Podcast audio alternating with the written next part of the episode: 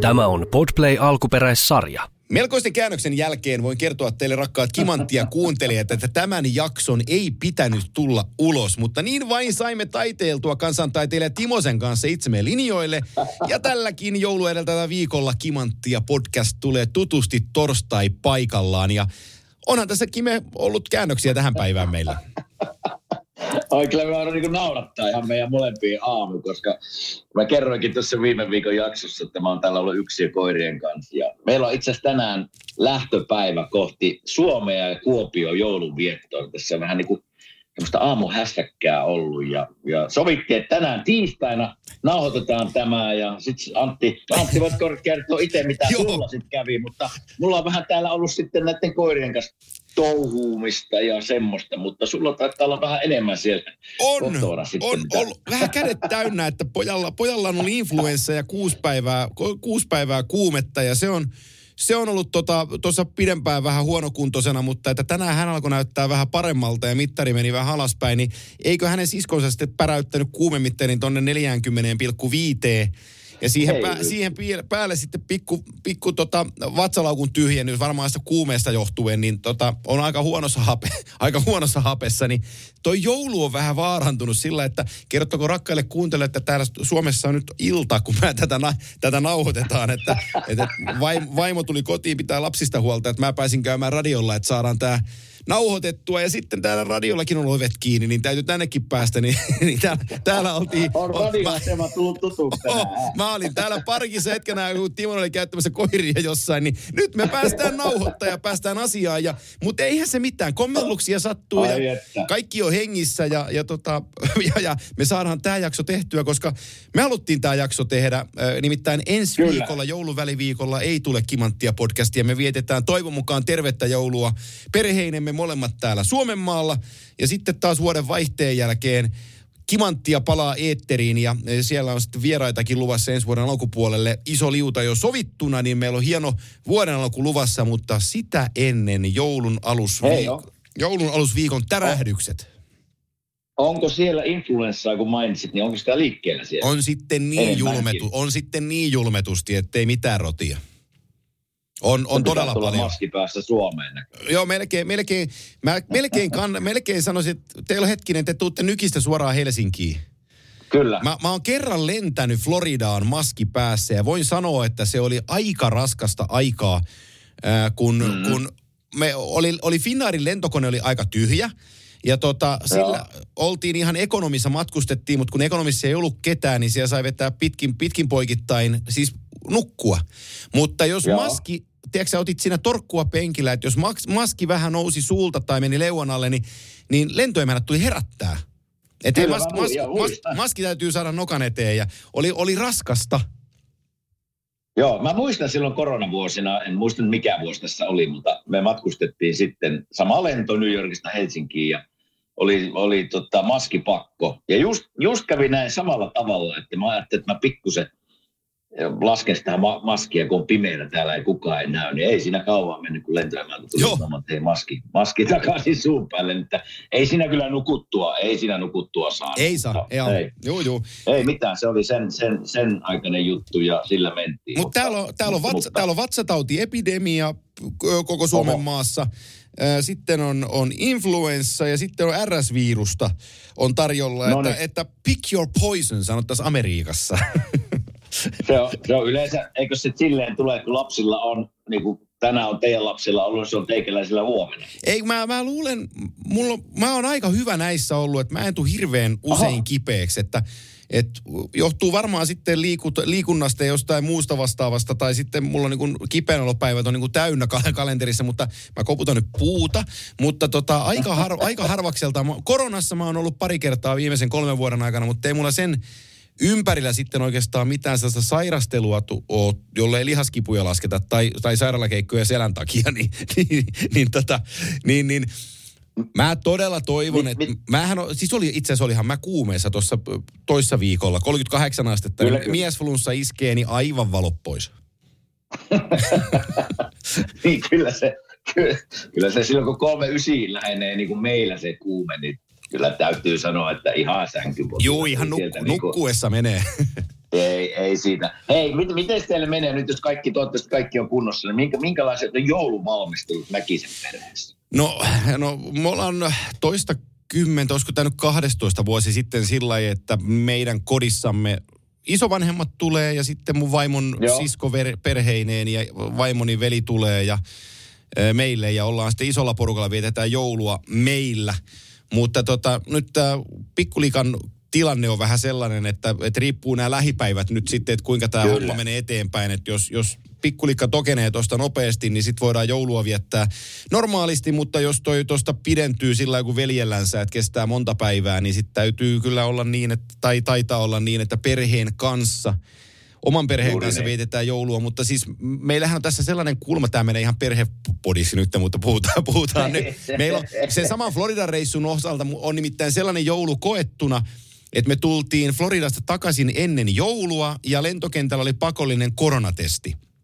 Ja tota, mä pääsin kotiin, ei minkäänlaisia tuntemuksia missään ja 5, 0514 puhelin piippas, että koronatesti positiivinen, eristä itsesi tyyppisesti se viesti. Ja tota, muistan vaimoni otti siitä kilarit silloin, että lait, mä menin meidän vierashuoneeseen ja ovi kiinni ensin siinä, nukuin siellä aamun loppuun ja sitten aamulla ruvettiin ratkoista asiaa, oli joulukuun, olisiko ollut 19 vai 20 päivä, niin mä pakkasin laukkuun kamat ja mä lähdin mökille ja ja tota, niin mä muistan Joo, mä olin, seit, mä, olin, mä olin seitsemän päivää karanteenissa mökillä. Ää, aivastin ehkä kaksi kertaa. En niistä nyt kertaakaan. Ei niinku mitään. Mutta silti eristyksessä jouluaat, jouluaattona kävin kotona oven takana. Lapset iski, la, lapset itki, lapset itki i, tota keittiön ikkunan takana ja vaimoni toi rasiassa kinkkua ja vähän, vähän laatikoita ja mä vein mukanani mökille ja oli, oli, tota, oli kova joulu, niin tänään just fiilisteltiin sitä rouvan kanssa, että jos käy sillä, että joudutaan joululle nelistä, niin eihän se ole mitään. Sehän on ihan, je, sehän on ihan jees. Kyllä naurattaa nyt, mutta ei varmaan silloin naurattanut. Ei silloin ei naurattanut. Ite, joo. Meillä, totta, jos mä kerron nopeasti meidän joulu, mulla oli aina siis perinteinen, jos näitä tämmöisiä niin kuin mietitään joulua ja juhannusta ja mitä näitä on näitä tota, hienoja päiviä, niin kyllä joulu on mulle ollut aina semmoinen, ihan siis pelatessakin, kun me saatiin kaksi-kolme päivää taukoa, niin se oli mulle semmoinen, niin että sitä oikein ootti. Ja me ollaan nytten ehkä kolmen, neljän vuoden välein me yritetään päästä Suomeen. Ja nyt meillä on itse asiassa koko perhe siellä vielä, niin se on, se on niin kuin hieno, hieno juttu. Me ollaan vietetty joskus joulua. Me ollaan oltu Jamaikalla kerran, me oltu Pahamalla kerran ja sitten monta kertaa täällä niin kuin ihan kotosalla. Mutta ei, ei, ei sitä joulumeininkiä ei vaan jotenkin saa samanlaiseksi. Onko se sitten lumi, onko se sitten perhe, onko se sitten kylmä ilma, onko se sitten joulupukki, mikä se on, mutta ei, ei ole semmoinen samanlainen fiilis. Kyllä mulla on niinku, tässä on niinku into, kun pikkupojalla taas lähdetään kohti Suomeen joulu, joulun viettoon. Ja meillä, meillä tulee mökille mennään, meille tulee kans varmaan parikymmentä henkeä sinne Joo. pari päivää siinä. Syödään ja juodaan. Niin Kyllä. Joo, mikä joulupahamalla voisi olla ihan mielenkiintoinen kokemus. Kuulostaa elokuvalta itse asiassa. Joulupahamalla. No Pääosassa Kimo Timonen. Hei. siellä, ei kyllä se joulupukki oli, mutta sillä oli pikkuinen hiki kyllä joulupukilla siellä, mutta ei se päivä oli semmoinen, että sä oot siinä koko päivä altaalla ja, ja vähän joulumusiikki soi siellä kyllä, että semmoinen pikku joulupiilis tulee. Ja sitten oli vaan semmoinen jouludinneri, varattu hotellista semmoinen ravintola, missä oli joulupukki, niin sinne mentiin. Ja se oli siinä. Se no niin. oli, joulu oli siinä, että, että oli aika kaukana se joulupiilis. Mutta niillä mentiin ja kokeiltiin ja päätettiin, että ei me ehkä enää ikinä sitten jouluksi lähdetä minne. No me ollaan, puhuttu, me ollaan puhuttu omalla porukalla sillä, että joskus voisi kokeilla joulua jossain Taimaassa. Että yhden kerran se täytyy kokea, että joulu jossain muualla kuin kotona. Niin, niin saa senkin kokemuksen sitten niin kuin talteen. Mutta tämä joulu, tämä joulu, se ei ole riippu, riippuen nyt pikkulikan kunnossa, niin joko meitä on 15 tai neljä. niin tota, sillä, sillä mennään, no. mutta kyllä se joulu sieltä tulee joka tapauksessa. Kyllä, näin se on. Näin Hei, se on. Mennäänkö jääkiekko? Mennään jääkiekko, otetaan jingle tuohon väliin ja, ja tota, startataan show, joten otetaanpa pikku breikki ja kohti hokkeytä.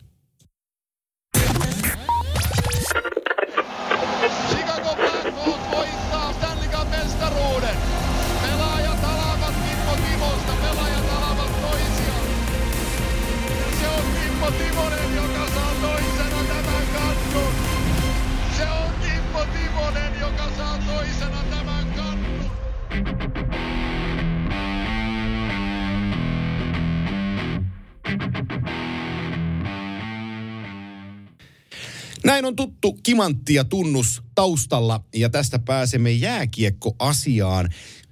Monenlaisia asioita voitaisiin nostaa esiin, monenlaisia juttuja on uutisissa ja, ja tuota, hieman katsotaan sitten myös tuollaisia Äh, Advanced asioita tämän päivän lähetyksessä. Kiitoksia Juuso Parkkilalle niistä ja hän on muuten yksi meidän tammikuun osalta vieraitamme, kun saadaan aika vaan. Tai kevät osa jo vieraita YouTubessa. Äh, se, J. Parkkila se on Official. asiasta. Juu. Se on pakko mainita siitä Juusosta. Mä en tunne häntä, enkä ole tavannut, mutta niin kuin puhutaan tämmöistä edistyneistä tilastoista, niin mulle tulee olemaan uusi jakso, koska mä en, mä en ole elänyt semmoista aikaa, missä niin tuijotetaan tilastoja näin paljon. Niin tämä on ihan mielenkiintoinen idea kyllä. Joo. Ne otetaan... Miten, mitenkä, ehkä se mun pointti Juusulle, että mitenkä paljon näihin voi sitten tavallaan, kun siirretään nämä tilastot peleihin, että mitenkä niihin voi uskoa ja mitenkä ne niin kuin, mitä ne kertoo? Joo, se on, se, se on, on, niin kuin... se on sen jakson aihe sitten, kun tota, ää, kun tota, Juuso pääsi meille vieraaksi. Ju, Juuso, tehdään Dumb and Dumber edistyneistä tilastoista, niin meillä on oikea äijä, äijä vastailemassa, mutta muutamia uutisia käsitellään ennen kuin, ennen kuin lähdetään äh, isommin katsomaan tota syyskauden osalta asioita ja missä joukkueissa ja runkosarja katsoosta ja, ja Gatorade-kysymyksiä ja niin päin pois, mutta Antti Raanta on ollut totta kai mm. suomalaismedian äh, alla, kun Carolina Hurricanes päätti Nashville-ottelun jälkeen, että Antti Rannan kausi on ollut sen näköistä toimintaa, että hän on syypää meidän huonoon sarjasijoitukseen ja hänet laitettiin waiver-listalle. Mutta kukaan ei waiver-listalla poiminut suomalaista, jolla on siis tämän kauden diili 1,5 miljoonaa taalaa ja Niinpä kokenut suomalaismaalivahti lähti AHLn puolelle Chicago Wolvesiin, eli, eli tota, siinä on tuhannen kilometriä on, on Hmm. Raleikin ja Chicagon välillä? Vähän väärää, tota, ainakin minun silmään. Mä en tiedä, kun ei ole siellä paikalla eikä joka päivä se tekemissä, niin, niin kuin väärää puuta haukutaan kyllä tässä. Ja mun mielestä niin kuin Sebastian Aho tuli aika hyvin sanomaan sitten seuraavana päivänä, että tämä on niin kuin iso herätyskello, pitäisi soida täällä kopis, kopin sisällä että niin kuin herättää jätkiä pelaamaan ja me ei ole pelattu sillä tasolla. Antti kuuluu varmasti siinä yhtenä osana. Mutta kyllä näissä tilanteissa sitten niin koko joukkue syytä katsoa peiliin. Mutta sitä, että Antti ei kukaan ottanut, no se, se, se meni läpi. Mä katsoin eilen, mä katsoin vähän Anaheimin ja Detroitin peliä. Hei, Ville Husso loukkaantui aika pahan näköisesti. Oli niin kipeä olo, niin kun meni, meni kohti koppia, että siellä olisi varmaan Antille käyttöä tällä hetkellä. Ja hei, Dallas Stars menetti Jake Ottingerin out week to week. Joo, ja se on kuule hei kova, se on kova. Että kyllä Antille, niin kuin, Antille luulisi pelipaikka kyllä löytyvän muualta kuin sitä aamuillista. Joo, ja itse asiassa ne pelas, Dallas pelas äh, Detroitia vastaan tuossa, oliko se Detroit, Anaheimia vastaan, ketä vastaan ne pelas viime yönä, kun, kun Scott Wedgwood oli... Äh, Seattle, Seattle vastaan, joo, niin Wedgwood äh. oli, oli maalissa, niin Tolvasen äh, one-timer rebound-kiekosta osui jonnekin kaulan seudulle, tonne ö, olkanivelen seudulle tai jonnekin, ja se jäi jäänpintaan. Ja mä mietin, kun mä katoin sen tilanteen, ja oli tiedossa tämä Ottingerin poisjäänti, ja siihen Wedgwood olisi kaatunut, että solisuluu meni laukauksesta, niin olisi Dallas ollut ihmeissään, että että mikä juttu. Mutta mä, mä, mä menen tähän vielä tähän Carolinaan sen verran takaisin, että, että mikä mua siinä ihmetyttää – on, että he tuli kuitenkin uutisella ulos, että Freddy Andersenilla menee vielä kuukausi ennen kuin hän, Joo. Ennen kuin hän pääsee takaisin. Ja ne solmi äh, 34-vuotiaan Aaron Delin kanssa tryout-sopimuksen, joka viime kaudella pelasi San Jose Parrakuudassa AHL-jääkiekkoa 38 peliä, voitti niistä 15, torjuntaprosentti 89,8 ja päästettyä keskiarvo 3,14. Niin mua, Tää. mikä mua ihmetyttää on tässä se, että ää, Antti on ollut, siis sana, selvä asia on se, että Antti Rannallakaan syyskausi ei ole mikään paras mahdollinen ollut ö, pelisuorituksien osalta. Eli hänkin Kyllä. olisi varmasti pystynyt parempaan. Mutta mä en niin ymmärrä sitä, että, että hän on kuitenkin pidetty persoona, huippu, huippuäijä – ja, ja ollut pitkään joukkueessa, niin hänet laitetaan niin kuin AHL ja otetaan joukkueen ulkopuolelta ää, kaveri, joka on jo koko syksynä pelannut ja viime kaudella pelasi neljä peliä Saniosessa ja loput AHLssä, niin otetaan niin kuin hänen paikalleen ja toivotaan, että hän olisi parempi. Niin kumpaan sä niin kuin luottat ennen siihen kaveri, joka on ollut vuosia sun organisaatiossa ja voittanut sulle pelejä, kaikki tuntee ja tietää minkälainen se on, vai, vai otatko sä niin kuin jokerikortti jostain tuolta ja laitat sormet ristiin ja toivot, että Aaron Dell saa kiekkoja kiinni? Tämä, tämä on niin kuin, mä olen ihan täysin sama muuta sun, mieltä sun kanssa. Mä en ymmärrä oikein tätä ajoitusta tässä, miten tässä näin meni. Että kun Freddy Andersen tulee takaisin varmasti ykkösveskari, mutta siihen menee aikaa ennen kuin hän on pelikunnossa. Ja vaikka joukkue ei olisi tyytyväinen tavallaan maalimahtien peleihin tai joukkueen peleihin, niin sen takia mä ta- tarkoitan, että vähän niin kuin väärää syntipukkia haetaan tässä nyt, että kyllä se niin joukkue saa katsoa peiliin, koko joukkue. Mutta se, että sitten just niin kuin sanoit, että pidetty henkilö ollut siellä monta vuotta, ok voi pelata paremmin, moni muukin voi pelata paremmin – niin sitten annat niin kuin try out mahdollisuuden kaverille, joka just kun sanoit, että ei ole oikein esittänyt mitään tässä viime aikoina.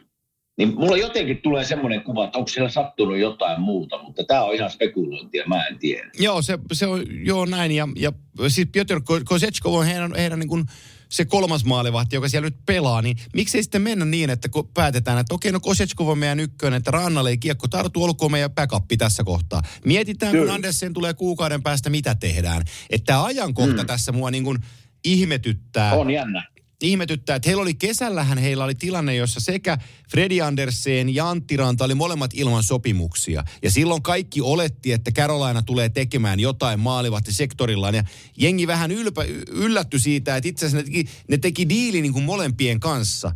Niin nyt sitten kuitenkin ollaan eri mieltä joulukuussa, että tämä että onkin sun syytä, kun ei tässä lähdetä liikkeelle. Ö, mielenkiintoista on seurata Anaheimia – Anaheim, anteeksi, kun, totta kai Anaheimiakin on mielenkiintoista seurata, todella mielenkiintoista seurata heidän tekemistään, mutta siis tarvitaan äh, Carolina Hurricanesia siinä suhteessa, että mekin ollaan, me monta kertaa tässä podcastissa puhuttu siitä, vaikka nyt vaikka John Tortorellan osalta Kolumbuksessa.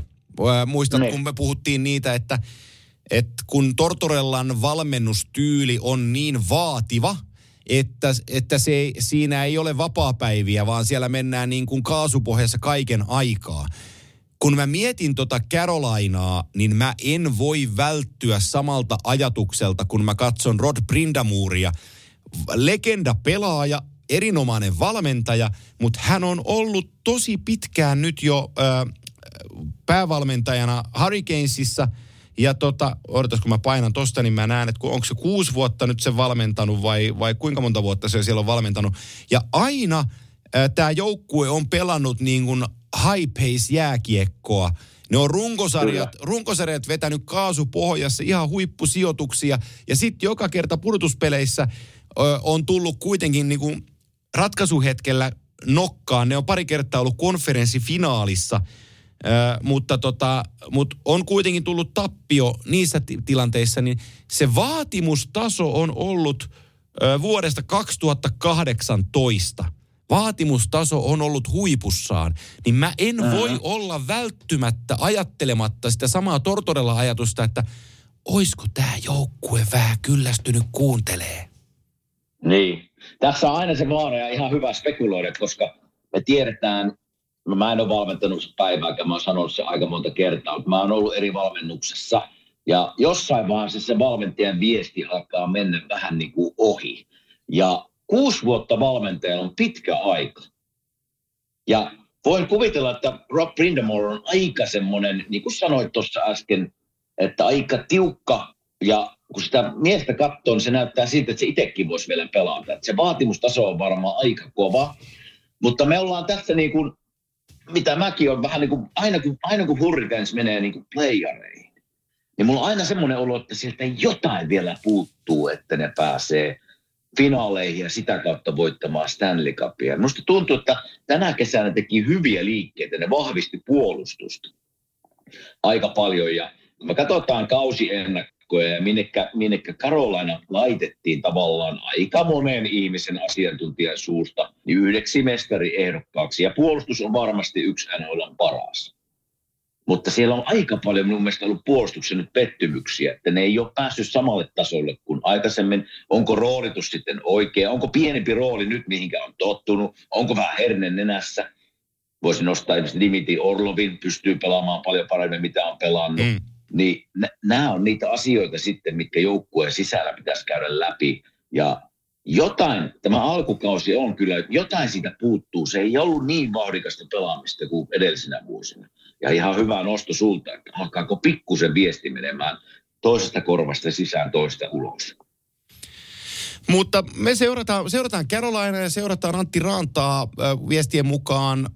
Ranta oli miettinyt uransa jatkon kannattavuutta tuon päätöksen jälkeen, että lähteekö AO, AHL vai ei, mutta nyt tämän hetken tietojen mukaan Antti Ranta on Chicago Bullsin kanssa ja siellä pääsee sitten pelaamaan ja yrittää saada peliä, peliä tota, jälleen minttiin, että pääsi sitten ylä, ylöspäin ja me seurata, seurataan totta kai Rantsin tekosia. Hänellä on hieno NHL-ura. Mutta on se, on se, en minä yhtään ihmettely tuota päätöksentekoa. Antillakin on kuitenkin pitkä ura tak- takana ja perhettä ja, ja ei ole enää niin kuin nuori poika. Että, että mikä se motivaatio on sitten lähteä tonne Chicagoon ja yrittää taistella. Se ainut motivaatio, minkä mä näen, että, että siellä on niin viestiä agentin päältä tultu, että hei, ei, me kyllä löydetään sulle pelipaikka, pidät itse kunnossa. Jos se ei ole Karolaina, niin kyllä me joku, jostain löydetään sulle joku pelipaikka. Ja nyt mikä sanoin tuossa, että Detroit, Ville Husso saattaa olla pitkään sivussa, Ottinger pitkään sivussa, niin kyllä maalivahdille tarvetta on joukkueessa. Ammun mut, jos mä oon väärässä, mutta tota, tai sano, sano jos mä oon väärässä, älä ammu mua, mutta sano jos mä oon väärässä, tai mä, mä kysyn, mä kysyn sulta, että voiko raha olla motivaatio? No totta, totta kaihan se voi olla. Yhden suunnan sopimus, puolitoista miljoonaa. Ö, ollaan joulukuussa. Ö, en, en tiedä Chicago Bullsin AHL-statusta tällä hetkellä, mutta jos jumittuu AHL, niin se on neljä kuukautta. Sopi, sopi, sopimuksesta on, miten se menee se palkanmaksu? Kai jotain, runkosarja loppuu, no se neljäs eräs, kun se maksetaan vai kerran kuussa vai kuinka se tulee. Mutta Ei, to... se tulee kahden viikon välein. Kahden viikon välein, kahden viikon välein. Ja no niin. palkanmaksu loppuu runkosarjan viimeiseen päivään. Just näin. Niin niin runko, runkosarjan viimeiseen päivään asti on, on ikään kuin pelattavaa, ja jos, jos se menee sitten Chicagon kanssa niin kuin huhtikuuhun, niin tässä on neljä kuukautta. Niin siellä... Niin aina, aina, aina, aina pitää sanoa tuosta rahasta sen, että, että täällä, täällä siis mehän, minäkin olen tiennyt tosi isoja summia, pelaajat tienaa isoja summia, mutta sitten pitää kuitenkin aina miettiä se, että kun se loppuu, niin se loppuu.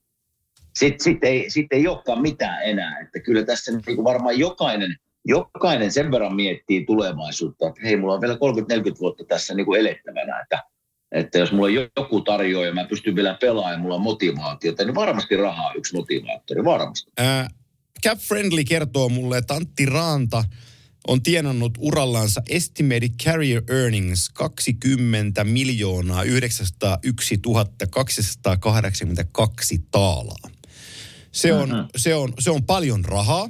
Ja, ja, tota, ja se on täysin ansaittua rahaa. Ja, ja varmasti, varmasti Rauman miehellä on, on tota jotakin sukan varressa, mutta siinä on äkkiä puoli miljoonaa taalaa tuollainen loppukausi. Miten se on jaettukaan se sopimuksen sisällä se kahden viikonen tili, mitä tulee. Mutta että yhden, yhden suunnan diili, puolitoista miljoonaa, niin ottaa ne siitä pois, pelata loppuun asti. Ja jos tuntuu siltä, että pitää laittaa hokkarit naulaa ja olla perheen kanssa ja, ja tehdä jotain muuta, niin sitten se on niin. Tai pelata Euroopassa tai kenties vielä, mä, jotenkin se tuntuu niin kuin, mä, Mä, ve, mä veikkaan, että siinä vähän käynyt semmoinen vähän niin kuin herne mennä Antilan nenään ja sanoi, että minäpä tämän lopettaa sitten, että mä en mikään aholla lähde. Niin, no, juu, sitten juu. on mennyt yö tai pari päivää ja sitten on tajunnut, että hei kyllä mulla vielä annettavaa olisi ja motivaatiota riittää ja tämä on kivaa tämä puua. Niin sitten onkin toinen päätös tullut. Joo. Niin, niin ei, ei tuommoisia äkkinäisiä päätöksiä ei kannata kyllä tehdä, että tuota kannattaa miettiä. Ja mä ymmärrän sitten, jos sulla menee kolme, neljä kuukautta Sikakossa eikä näytä mitään ensi vuonna tulevan, niin sitten on ihan eri asia, mutta ei, ei, ei, ei niin kuin kannata päivän, päivän sisällä näin isoja päätöksiä tehdä. Ei, eikä Antti tehnytkään. Eikä tehnytkään, joo, ei tehnytkään. Ja 14 peli NHL 3,61 päästettyjen keskiarvo, prosentti 85,4 ja 14 peliin kuusi voitettua peliä, 1-0 peli se on tämän hetken NHL-statsit Antti Raanalla ja jäädään odottamaan, tuleeko niitä lisää. Toinen uutinen, joka meitä totta kai puhuttaa, on, on Ottava Senatorsin tekemä päätös, jossa DJ Smith, Ottava Senatorsin päävalmentaja, sai lähteä äh, tota, paikalta, johon hän saapui toukokuun 23. päivä 2019. Tuli tuolloin Mark Crawfordin paikalle, mutta tota, ää, ei, toukokuun 23. kyllä, 2019. Mutta tuli siis Mark Crawfordin paikalle ja tota, nyt sai tehdä tilaa, kun, kun ottava senators otti, otti penkinsä taakse ää, jonkin verran kokemusta, jos, jos, jos näin, näin, saa, näin saadaan sanoa. Mä, en, mä en, niin kuin, mä en oikein niin kuin ymmärrä. Mä, mä en oikein niin kuin, Jacques Martin tulee penkin taakse 70, mitä se on, 71? 72. 71. Joo, 71-vuotias. Joo. Hän on valmentanut Ottavaa aikaisemminkin 1996-2004. Ja, ja tota, mm. nyt, nyt sitten 20, 19 vuotta myöhemmin hän tulee penkin taakse. Hänhän oli tässä valmennuksessa jonkinlainen niin kuin senior advisor tittelillä ottavassa ennen, ennen kuin DJ Smith sai kenkää. Ja sitten mä, sama mä puhuin tuo Ruotsissa, kun oltiin Global Seriesissä jo silloin, kun Daniel Alfredson tuotiin niin kuin valmennuksen avuksi öö, ottavassa ja se tuli jäälle niin kuin, niin kuin henkilökohtaiseksi valmentajaksi. Niin nämä aina, nämä, nämä, nämä on aina sellaista tiettyä niin kuin prässiä sitä päävalmentajaa kohtaan, että me tuodaan sulle nyt tähän apuja, mutta kai sä ymmärrät, että jollei tämä kurssi käynyt, niin nämä ottaa tämän laivan. Ja nyt siinä kävi sillä ihan oikeutetusti, en mä sitä sano. DJ Smith on ollut, ollut tuolla tota, monta vuotta ja se ei ole kertaakaan vienyt joukkuetta purtuspeleihin ja kyllähän me tuosta nimestä spekuloitiin jo kautta Joo. kauden alussa, että jollei ottavan peli lähde liikkuu, niin tämä todennäköisesti tämä muutos tullaan tekemään, mutta se, että Jacques Martin tulee Interin valmentajaksi, niin, niin se vähän yllätti. No sama, sama, sama mulla. Me tästä puhuttiin ehkä, tai itse asiassa varmaan minä vähän huusin näiden perään, kun mä taisin nostaa ottavan playereihin. Ja kun mä katson ottavan rosteria, niin mun mielestä ne, on, ne pystys olemaan playeriporukka, jos ne vaan pystys pelaamaan tasaisesti. Ne pelaa niin kuin, ne on kuin Linnanmäellä vuoristoradassa. Kaksi peliä hyvin, kaksi huonosti, Joo. kaksi hyvin, kaksi huonosti. Ja ei se, se, ei niin kuin, se ei kanna mihinkään. Siitä tulee Buffalo, Buffalo meininki mieleen tässä nyt viime vuodet. Ja me ollaan nähty, miten se Buffalo Buffalolle käy, ei hyvin. Se, että Martin otettiin sinne pari viikkoa sitten tavallaan auttamaan, niin mulla oli jo pikkusen väärä signaali sitä niin kuin päävalmentajan kohtaan. Että miksi, miksi, miksi hänen pitää tulla sinne niin kuin special advisor vähän niin kuin penkillekin välillä neuvomaan, niin vähän, vähän ehkä herätyskellot soi mulla, että tässä nyt ei ole kaikki, kaikki ei ole hyvin. Ja kyllä mä Mä en ikinä halua niin kenellekään toivoa pahaa, kyllä mä niin DJ Smithin kanssa mä olisin tästä jo edennyt monta viikkoa sitten tähän Joo. pisteeseen. Että se niin on niin nähty, nähty se, mitä saa joukkuessa aikaa ja miten joukkueen pelaamaan.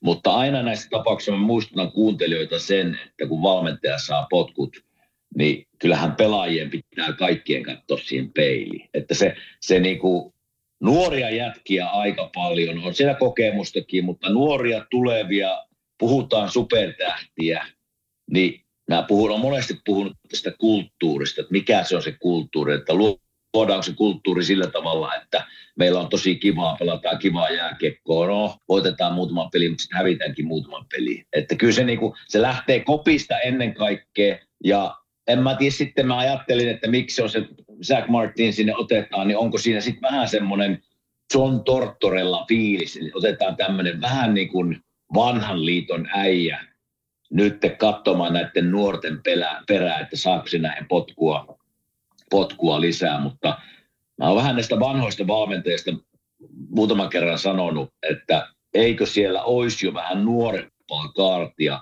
nuorempaa valmentajaa, jotka tuntee, miten nuoret elää nykypäivänä, minkälainen, minkälainen mielentila niillä nuorilla on nykypäivänä, niin kyllä mä lähtisin niin kuin näissä joukkueissa siitä, että siellä olisi semmoinen erittäin motivoitunut, innostunut nuori valmentaja, joka on valmiina kehittää itsensä ja pelaajia. Nyt tässä kyllä ei ole semmoinen tilanne. Mm, Kitchener Rangers on OHLn kärkimies. Siellä on päävalmentajana Jussi Ahokas. Ei ehkä ihan vielä, mutta Ahokas on paistumassa siellä hienolla tavalla OHLn puolella. Kyllä. Ja tota, hänen matkaansa on upea seurata. Mitä tuohon ottavaan vielä tulee, niin heillähän on niin kuin apuvalmentajana siellä muun muassa Jack Capuano, joka ei saanut kenkää. Capuanohan on toiminut päävalmentajana muun muassa New York Islandersille. Ja, ja, ja hänellä on kokemusta moneen suuntaan. Äh, mä en ole ihan tietoinen Daniel Alfredsonin valmentaja taustasta, että minkälaista valmentaja hän on ollut ottava Stingin, eli U14 ja U15 AA joukkueen päävalmentajana. Eli sitä hommaa, mitä mä teen tällä hetkellä. Pitäisikö mun hypätä NHL seuraavaksi? No joo, tämä, tämä mä näen silleen taas sitten, että kun se on niin legenda ottaa. On, on, juu, juu, juu, juu, juu. ymmärrän. Si, siinä on semmoinen sitten herättää kunnioista, kunnioitusta, kun hän kävelee koppiin ja sanoo mitä sanoo, on se sitten jääkiekko tai muuta jääkiekko ulkopuolista asiaa, niin siinä on heti semmoinen kunnioitus niin kuin aste. Pystyykö se valmentajana tuomaan vai onko se edes valmentaja vai onko se enemmän sitä, että se niin kuin – vähän niin kuin juttelee jätkien kanssa ja sitä kautta herättelee joukkuetta ja yrittää auttaa ylivoimaa, alivoimaa, tämmöisiä juttuja. Että se, että pystyykö hän niin kuin viidellä viittä vastaan pelin auttamaan ja tuomaan niin kuin valmennukseen lisää, en tiedä, aika näyttää, mutta ehkä siinä on enemmän se just semmoinen kunnioitusta herättävä elementti. Joo, ja Pierre Dorion oli siellä pitkään gm ja hänen paikkaansa otti, otti tota Steve Steyos, entinen pelimies, niin tämähän on Steyosin ensimmäinen liike valmentajapuolella – ja mä en voi välttyä, kun mä mietin tota Alfredsonin tilannetta tossa, mitä Montreal Canadiens teki aikaisemmin, kun he palkkas Martin St. Louisin päävalmentajaksi ja junnupuolelta, mutta St. Louis ranskankielisenä ja, ja ranskan, ranskan kielen taitoisena päävalmentajana Montrealissa ennen kaikkea niin kuin nuorten, nuorten opettajana ja, ja hän on puhunut paljon niin kuin intohimoisen valmennuksen perään, niin, niin Juuri näin. Montreal palkkasi intohimoisen äh, ranskan taitoisen pelaajalegendan, niin tätä vähän samaa haetaan niin kuin ottavassa nyt Daniel Alfredsonin kautta, mutta kun hän ei ole ihan niin innostunut, niin hän onkin apuvalmentaja, että hän ei ole päävalmentaja. Mutta se sama ajatus Joo, siinä, että et tuodaan, tuodaan niin kuin legenda tähän, joka kertoo nyt meidän uuden suunnan. Joo, mä, mä en itse asiassa näe tätä huonona hommana äh, tässä vaiheessa kautta, kun kausi on Mä edelleenkään ymmärrä, miten ne on pelannut noin vähän pelejä, mutta joka, joka tapauksessa niin vielä on aikaa kääntää laiva menemään oikeaan suuntaan. Ja se, että Zach Martin, mitä se saa aikaan, niin aika näyttää. Mä uskon, että Daniel Alfredsonille voi olla iso rooli tavallaan joukkueen sisällä. Tavallaan juttelemalla jäällä tiettyjen henkilökohtaisia, niin kuin henkilökohtaisia asioita, vähän, vähän sitä mielentilaa ja kun hän teki näin, niin tässä voisi tehdä näin. Ja, niin siinä tulee semmoinen pelaaja, pelaajakohtainen näkemys asioihin. Niin mä, mä uskon, että se voi olla ihan hyväkin juttu.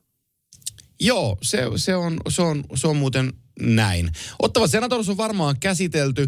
Me voidaan tähän kohtaan ottaa, ottaa meidän yhteistyökumppanin Siipiveikot käsittelyyn, koska Siipiveikkojen Oulun ravintola on auennut, mutta edelleenkin tarjous on voimassa niin Tampereen ravintoloissa kuin Oulunkin ravintolassa. Eli siellä – pääruoan edeltävään maisteluhetkeen voi ottaa kolmella eurolla kolme sipulirengasta tai kolme chili cheese paitsia tai kolme, kolme mozzarella-tikkua, eli, eli alkupalat on kohdallaan siipiveikos joulukuun ajan ja totta kai ne siivet maistuu. Eli siipiveikkoihin Oulussa tai Tampereella ja sitten vuodenvaihteen jälkeen Helsingissäkin. Kiitoksia myös kimanttia kuuntelijoille, ketkä reagoivat siihen, että tuo Sibiveiko taukesi tuolla Oulussa. Siellä on ollut jättiryntäys ja on edelleenkin päivässä toiseen, niin Oulun startti on Siiviveikolla sukseen ja se on hieno asia se. Mutta yhdeksällä eurolla pöytä alkupaloilta täyteen, niin Siiviveikko joulu on siinä. Muistakaa, että joulun jälkeen, varsinkin siellä Oulussa ja Tampereella, niin sen joulukinkun jälkeen sitten 27, 28 joulukuuta, niin ei ole parempaa kuin 16 hottia siihen vähän jalapeenopopperesia ja ristikoperunta kylkeen ja ehkä pari, ehkä pari huurteista. Ai että. Mulla tulee joka kerta ja hirveän nälkä.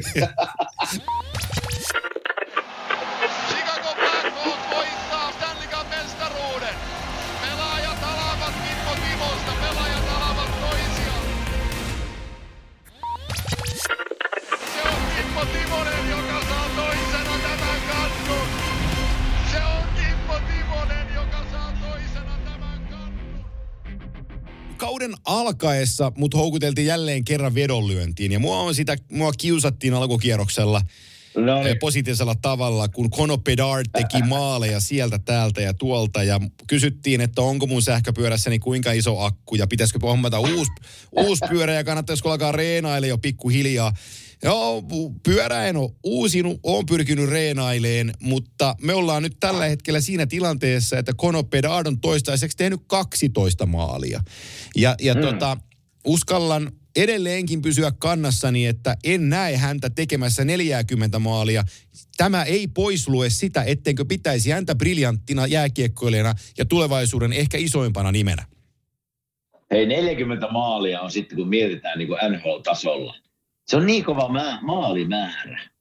Eli, eli kun mietitään joukkueita, jossa minäkin ollut, niin ei montaa kuule 40 maalin tekijää ole ikinä ollut. 30 maalin tekijöitä, mutta siinä on iso vielä hyppy 30-40. Niin, että jos tässä vaiheessa kautta sulla on 12 maalia, niin tulee kiire. Tulee kiire sinne 40, mutta ei, kyllä mä oon seurannut enemmän Kanadan Peradia tässä ja kyllähän se, se on niin taitava, se on niin taitava poika kyllä. Ja liikekin on pikkusen liike... se siitä niin kuin Minkä, mikä, on, li, mikä, on, mikä on liike, kun vähän pätkäs? Uh, ihan luisteluliike. Juh. Ihan siis luisteluliike, niin on parempaa, mitä mä luulin.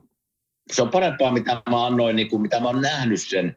Niin mä ajattelin aluksi, kun mä ajat, mietin Conor McBerardia, että se jää pikkusen jalkoihin, kun täällä vauhti kiihtyy. Mutta kyllä se, kyllä se niin on hyvin pelannut ja se, että sillä on edelleen minun mielestä vielä viidellä viitta vastaan, varsinkin omassa päässä, ehkä sillä on ajatus sinne hyökkäyspäähän, niin kuin kaikilla näillä huippujätkillä on, mutta siellä on vielä tekemistä ja paljon. Joo. Mutta tulee olemaan siis tulee olemaan supertähti tässä liikassa jo pitkään. Mä voisin luetella monenlaisia pelaajia ja mä en tiedä minkä takia, mutta tämä tulee mulle ensimmäisenä mieleen.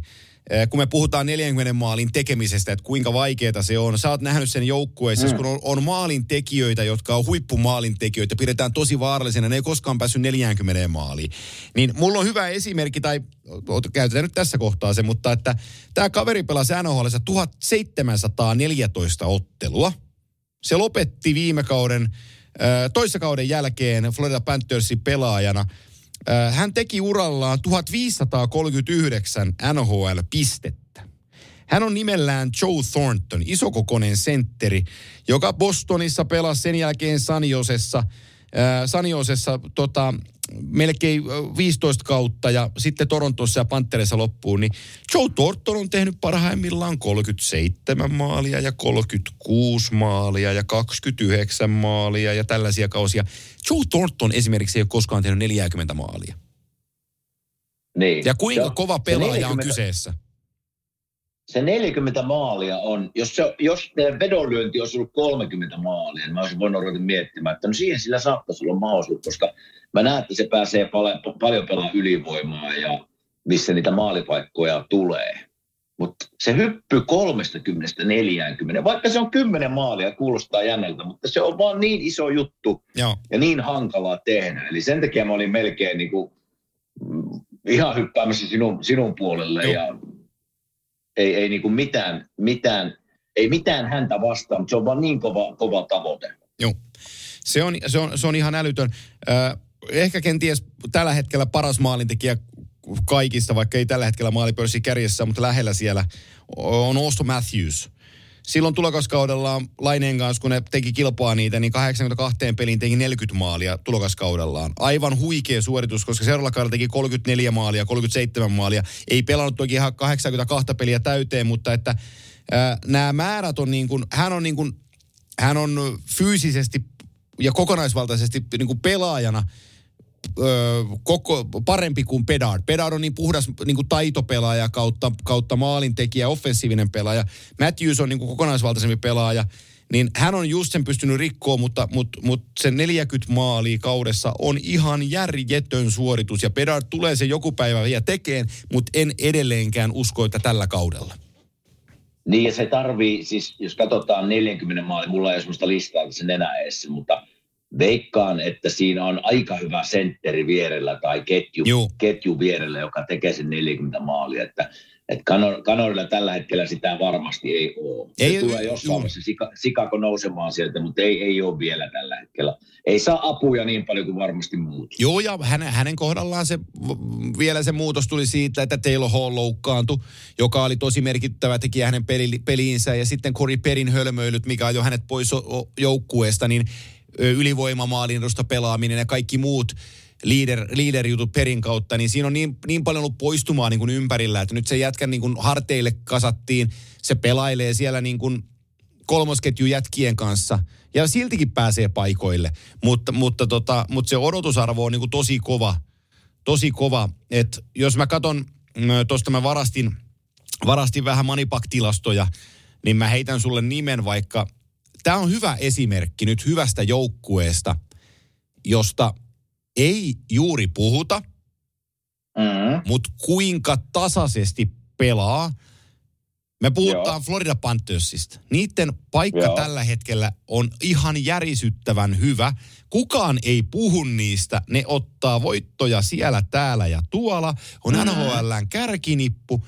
Ja mä, äh, heidän niin sanotusti viime kevään ja kesän – paras pelaaja ja eniten esillä ollut pelaaja Matthew Kachak on maali Joo. odottamassa miinuksella NHL-pelaajista eniten. Eli pelaamaansa aikaan hän on edelleen kahdeksan maalia alle odottaman.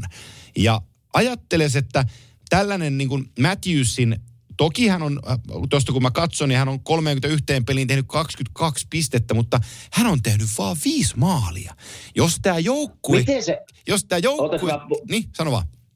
Ke, kysyn sulta tuon kysymyksen. Mi- mihin se niinku verrataan? Onko se edelliseen vuoteen vai mihin, mistä se maali aloittama tulee? No se tulee, se, se lasketaan niinku keskiarvollisesti, mikä odotusarvo tuolla kaverilla on.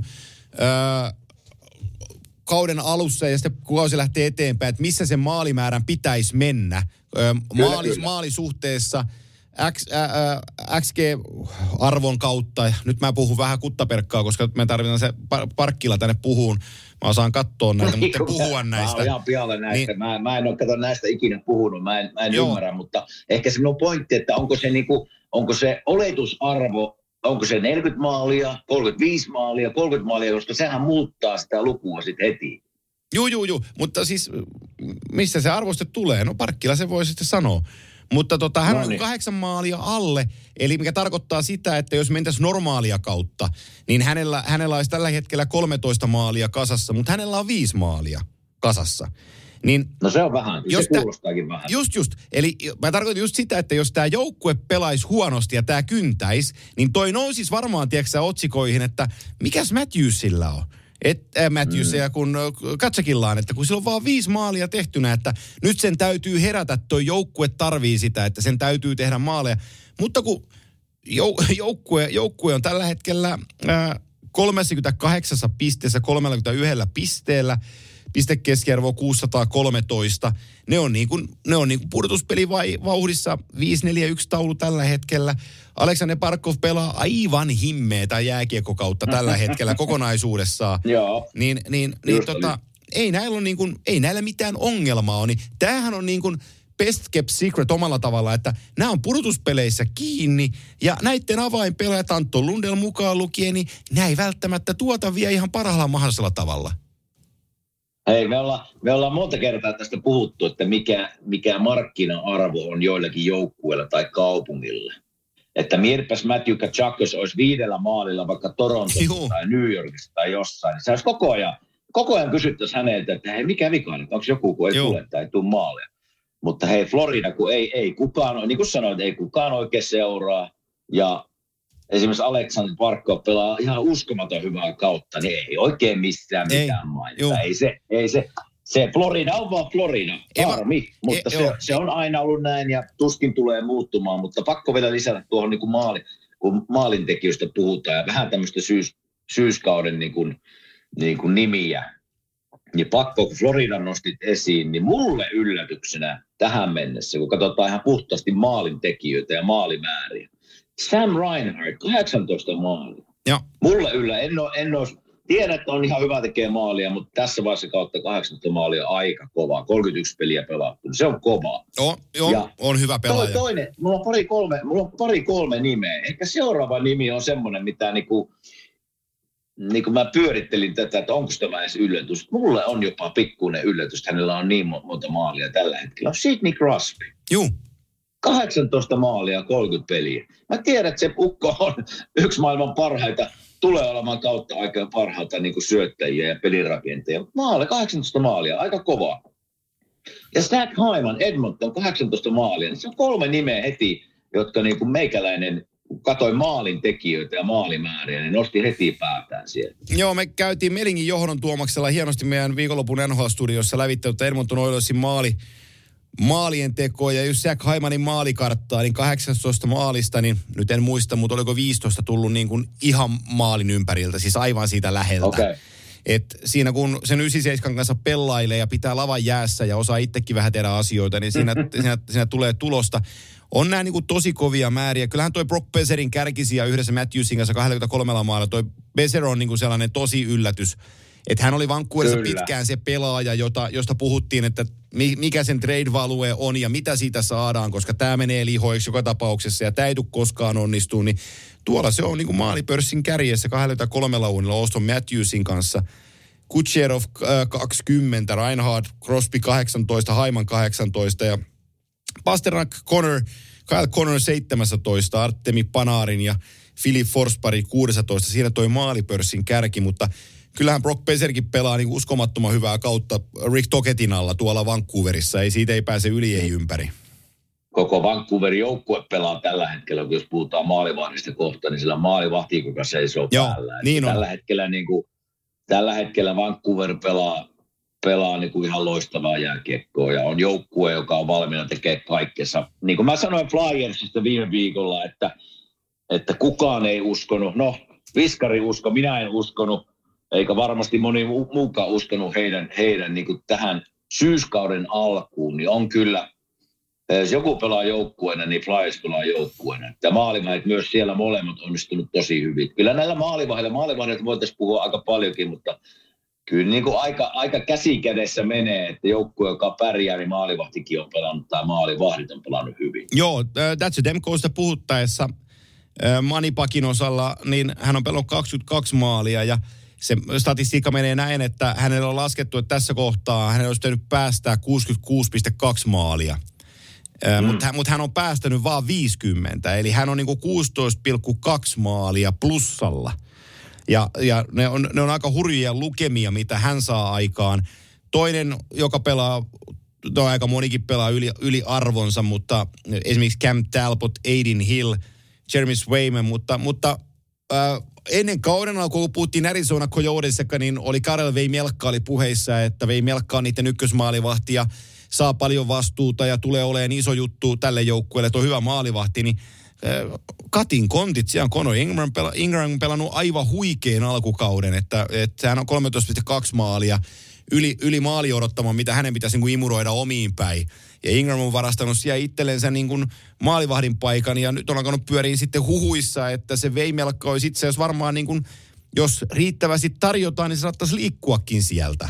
Aha, No tämä on kyllä tämä Conor Ingram semmoinen nimi, että kun Flyers pelasi niitä vastaan se muutama viikko sitten ja se oli maalissa, mun piti ihan mennä nettiin katsomaan, että mikä mies, mikä tämä on. Ja, ja tällähän on aika, aika kova ja hieno, voi hieno tarina, mutta hieno, hienosti pelaa nyt ja hienosti on noussut tuon pisteeseen, missä se nyt, että siellä on aika 26-vuotias ja ollut vähän jää ulkopuolella kaiken näköistä ongelmaa ja on apua haettu ja on löytänyt pelihuumoria oikein joukkueen, niin ihan hieno tarina, mistä hän on lähtenyt liikkeelle. Että, että hienoa, että, hienoa, että on mennyt näin hyvin tähän mennessä. Joo, ja, ja tota, hän, on, hän on yksi niistä, Mattias Matsellin ohella, totta kai Juuso Välimäki on ottanut siellä sen paikkansa Arizonassa. Arizonasta voitaisiin joku, jossain jakso, jaksossa puhua, puhua niin kuin enemmänkin, mutta, mutta huikea, on, huikea on toi joukkue, niin kuin heidän tarinansa – se ilme ja kaikki Mallet Areena, Mallet Areena niin kuin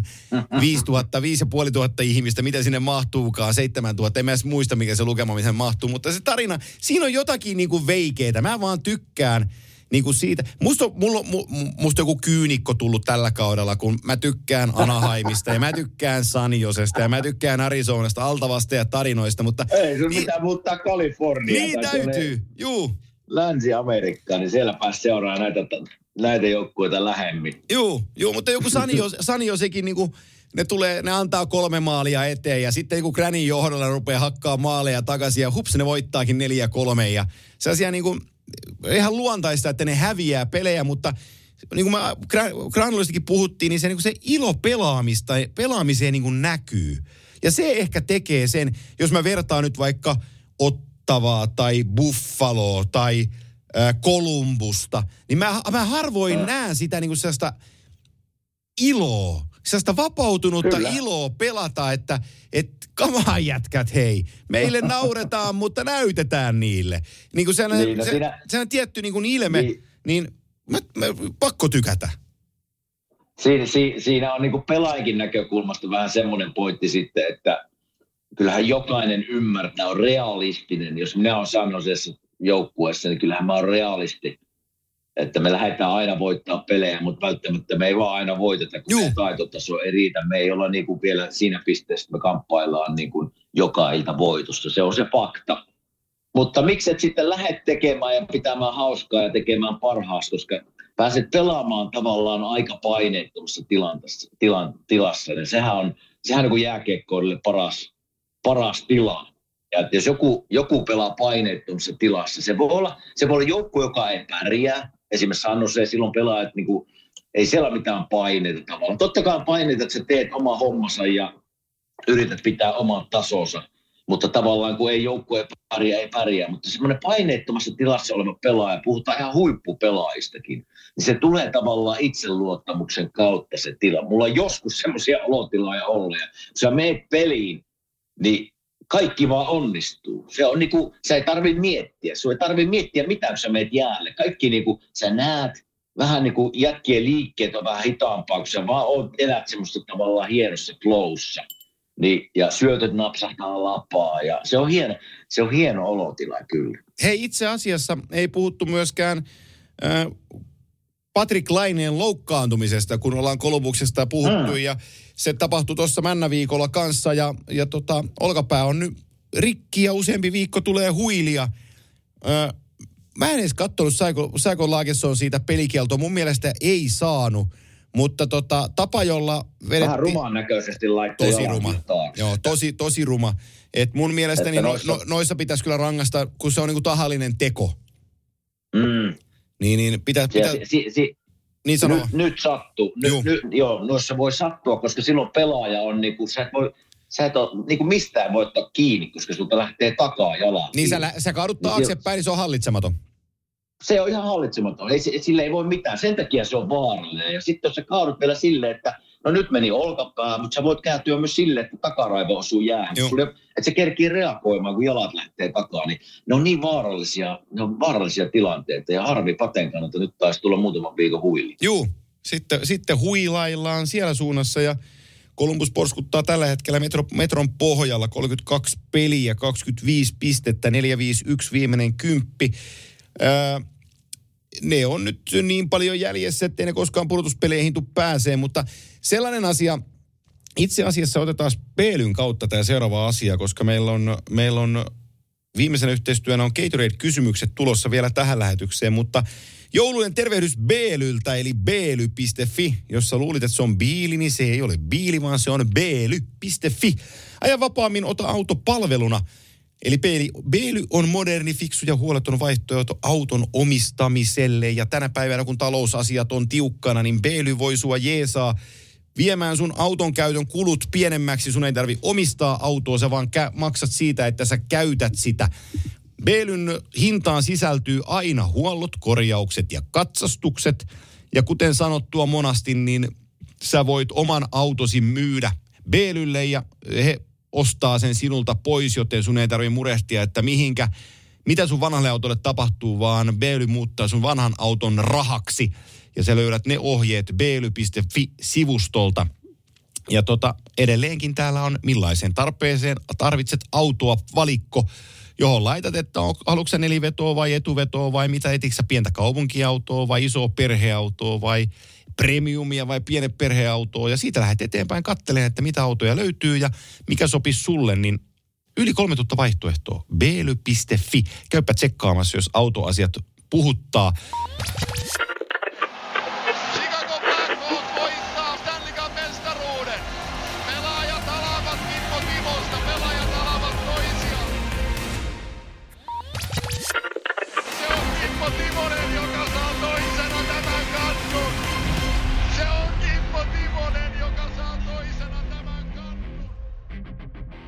Meitä puhuttaa NHL-jääkiekko Beedyn lisäksi. Ja, ja Kime, jos mä katson kokonaisuutta, nyt mä en puhu mistään joukkueesta, vaan mä puhun idän okay. konferenssista ja lännen konferenssista. Niin Joo. Mä, mä katson lännen ensin. Ää, Okay. Central Divisionassa Dallas, Colorado 40, Winnipeg 39, Nashville 36. Mä lasken siihen vielä Arizonan mukaan 32. Nämä on kahdeksan pistettä kärkijoukkueesta. Viisi, kär, viisi joukkuetta tässä yhdessä divisionassa. Pasifikissa Vegas on vähän karannut, joo. Vancouver 4-4, Losi 3-8. Sitten totta kai johtuen joukkueen mielenkiinnoista, mutta Kälkäri 3-1, Edmonton 2-7, mutta kovaa vauhtia tulossa. Nyt hävinnyt kaksi peliä putkeen, mutta sitä ennemmin voitti kymmenen peliä vai mitä ne voitti putkeen? Kahdeksan. Kahdeksan voitti putkeen, niin, niin tota Edmonton on, on, on sieltä nousussa.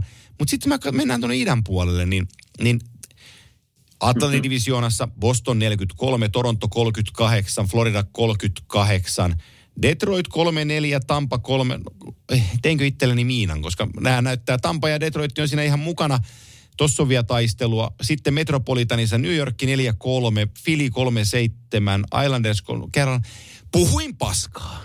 Kirjoilen suoraan tässä, pyydän anteeksi. Yhtä, yhtä lailla tiukkaa täälläkin on.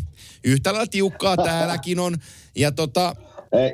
Ja, Uskotko sä? Usko... Mä eilen mietin, kun mä ajateltiin, että tehdään vähän tämmöinen syyskauden katsaus ja, ja katsotaan vähän pelaajia ja, ja puolustajia ja maalivahtia. Sitten mä ajattelin, että pakkohan mun katsoa vähän joukkueita, ketkä täällä on niin kuin onnistunut ja ketkä on niin kuin, ketkä on niin kuin, kellä on parantamisen varaa. Niin kyllähän, kyllähän tietysti kärkijoukkueista näistä ei meidän tarvitse sen enempää me molemmat laskettiin Toronto, tuonne Florida laskettiin, Rangers laitettiin laskea molemmat. Sitten tulee yllätyksiä ainakin metrossa mulle. Flyers, Islanders, Capitalskin on vielä. Uh, kolme yllättävää joukkuetta mulle. Mä en nähnyt, että nämä kolme joukkuetta olisi playareissa tai tässä vaiheessa kautta tässä, missä ne on. On noin 30 peliä pelattu. Aika, aika hieno, hieno tarina näiden kolmen joukkueen osalta. itse asiassa mä katsoin se Washington, Flyers Washington peli oli tuossa viime viikolla, niin niin täytyy myöntää, että Washington, no ensinnäkin Ovechkinistä muutama sana. En mä tiedä, mitä miehelle on tapahtunut, onko varjo entisestään. Mä että ikä, ikä varmasti tulee, mutta välillä näyttää, että se ei pysy luistimilla pystyssä. Että, Joo. että kyllä tulee, tulee kiire sinne maaliennätykseen. Ei, ei näillä, kerkeä. Näillä. Ei kerkeä. Ei, ei kerkeä. Ja se, se pelaaminen näytti hirveältä. Joo. Eikä ollut vaan pelipäivä, mutta näytti niin kuin, että jos olisin valmentaja, jopa miettisit, että uskallanko mä laittaa sitä jäälle. Mä oon samaa Se mieltä. oli niin kamala. Mä, kamalan näköistä. Joo, mä sanon, sanon tähän väliin, miksi mä uskallan sanoa, että se ei yllä Kretskin ennätykseen on just se, miltä se näyttää siellä kentällä. Me voidaan katsoa maalilukuja, mm. että joo, se voi tuosta herätä ja tehdä tähän kauteen vielä 25 maalia. Mutta kun se peli, miten se, mitä se pelaa pelistä toiseen, niin se ei tuota maalipaikkoja. Kun ihan harvakselta ja sitten kaukolaukauksia ilman maskeja, niin ja sitten se, se on niinku ei, jos se olisi joku muu kuin Aleksander Ovechkin, niin eihän se pelaisi hetkeäkään. Ei sen peli kestä vertailua No ei, ei. ollenkaan. Ei, ei kestä ainakaan tuo peli. Mä oon kaksi peliä kyllä nähnyt. Toinenkin oli vähän muutama viikko sitten, niin vähän samanlailta se näytti. Että kyllähän se saa niin kuin ylivoimalla vielä muutamia paikkoja, mutta se vielä viittä vastaan, niin ihan vähän niin kuin piti katsoa, että kunhan nyt ei mitään sattuisi. Niin, niin huono oli se peli silloin. Mutta muuten Washingtonin peli, niin täytyy siitä sanoa, että, että viidellä viittä vastaan peli, pelisysteemi oli hyvin tiivis paketti. Mä pystyn sanomaan se yhden pelin perusteella Joo. tavallaan, että joka jätkä tietää, mitä pitää tehdä. Missä pitää olla missä vaiheessa. Mitenkä, mitenkä tuetaan niin kuin hyökkäjä tai sentteriä. Mitä pakki pakki, mitä tehdään sitten. Hyvin, hyvin organisoitu pelisysteemi ja tiivis paketti. Että ei mua tavallaan yllätä, missä ne nyt on. Jatkuuko se tästä vielä 50 peliä, niin aika näyttää, mutta hyvä, hyvä tämmöinen 30 pelin alku, yllättävää mulle. Uh, näinkö minä sitten, että Winnipeg Jet on pelannut näin, niin en nähnyt. Joo. En, en, en, en ajatellut, että ne on noin korkealla, että sinne täytyy nostaa hattua, ne on pelannut hyvin. No mä, Vegasia mä ajattelin, että se on se joukkue, mikä pitää voittaa. Mä ajattelin, että ne on Joo. edelleen hyviä. Ne Sama. on pelannut kyllä. Ne on pelannut hyvää. Vancouver just puhuttiin, loistava, loistava alkukausi. Uh, mutta on siellä sitten, jos mennään niin kuin näin huonoihinkin, jolla on, niin en tässä voi sanoa huonoihin, mutta mitä, mitä me kuviteltiin, että pitäisi olla ylempänä, ne ei ole. No Ottava, Ottava teki liikkeensä. Se on mulle semmoinen joukkue, että mä ootin. Ne on nyt aika pohjilla tuolla. Niillä on 5, 6, jopa seitsemänkin peliä vähemmän kuin muilla. Ennen kuin me päästään tasapelimääriin, niin sitten voidaan katsoa, missä ne on. Mutta oikea liike minun mielestä ikävä sanoa, oikea liike, valmentajan muutos tehtiin. Uh, Edmonton aloitti surkeasti, mutta niin kuin sanoit äsken, niin kahdeksan takaa nyt ne on hävinnyt pari, mutta mä uskotaan molemmat, että se nousee. Uh, siellä Kraken on mulle ollut vähän semmoinen pettymys. Ajattelen, että kun niillä kuitenkin ei joukkue, ei joukkue hirveästi muuttunut, ne on sama joukkue ollut kasassa, sama tavallaan se kovatempoinen peli-identiteetti ollut, niin nyt on pelannut vähän semmoista No Linnanmäki ylös alas peliä. Ei ole oikein niin kuin, ei tullut pitkiä voittoputkia eikä, eikä tuota, ja sitten tavallaan ollaan menty just kaksi voittoa, kaksi tappioa. No se ei, se ei kanna pitkälle, että heillä on sieltä tekemistä. Sitten Minnosta Buffalo, Calgary, Pittsburgh, Devils. Sitä, siltä mä ootin niin kuin paljon. Ne on varmasti noussut sieltä, mutta ei riitä vielä. Eli, eli mulle New Jersey Devils oli yksi jopa, yksi jopa mestariehdokas ja ollut vähän – vähän huono alkukausi, mutta niin kuin mä sanoin, tässä on vielä vi- yli 50 peliä jäljellä, että aikaa on. Joo, mistä mä aloittaisin? Mä aloitan siitä sun Seattle Krakenista. Ää, he on tällä hetkellä perässä villikorttipaikkaa seitsemän pistettä. 33 mm. peliä pelattuna, 29 pistettä. Me harvoin puhutaan edes pudotuspelijoukkueesta, kun pistekeskiarvo on 439 eli, eli 500 tason po- alapuolelta, niin tämä joukkue voi sinne vielä nousta hypoteettisesti, mutta niiden ongelma on siinä, että niiden takana viisi peliä vähemmän pelannut Edmonton Oilers on kahden pisteen päässä. Ja jos mun täytyy tästä veikata, kumpi kerää loppukauden aikana enemmän sarjapisteitä, Edmonton Oilers vai Seattle Kraken, niin anteeksi Krungekaupungin pojat, mutta te ette pärjää. Edmonton tulee mm. teistä ohitte, niin mä voin, mä voin, tässä, kohtaa, mä voin tässä kohtaa liputtaa, että Seattle Kraken ei tule pudotuspelejä näkee. Sori, näin se vaan menee. Itsekin oli sen joukkueen kanssa väärässä. Mistä mulla hermosuonet pullistuu ja, ja alkaa, alkaa puhen nykiin, niin kyllä se on jälleen kerran toi Buffalo Sabres. Mä en mm. voi ymmärtää, jos puhut, tai pakkohan mun on ymmärtää, mutta kun puhutaan siitä, että se ottavan kokoonpano näyttää siltä, että ne on pudotuspeleihin menossa ja, ja, ja niillä on sitä ja niillä on tätä ja, ja se on niinku kohdallaan. Ja sit mä mietin tota, niinku Buffalo, on sanottu, että se puolustus ei kestä, ne puolustajat ei ole riittävän laadukkaita, maalivahdit ei ole oikein riitä. No Devon Levi, Levi, Ukko-Pekka Luukkonen pyörii siellä Luukkosella on 90 pinnaa, todeta prosentti. Divon Levi, Levi on tosi lähellä, 89,8. Ei ne nyt niin vuotanut oo. Mutta mm. niin kun, kokonaisuudessaan Tates Thompson 23 peliä loukkaantumisen 15 pistettä. Ei ole sieltä oikein, ei ole oikein tullut. Ää, Casey Mittelstad on joukkueen ykköspiste. Me puhuttiin Jeff Skinneristä, kun se painoi unelmakauden, että voiko tämä toistua. No, näyttää siltä, että ei oikein voi. 22 pistettä mm. 30 peliin.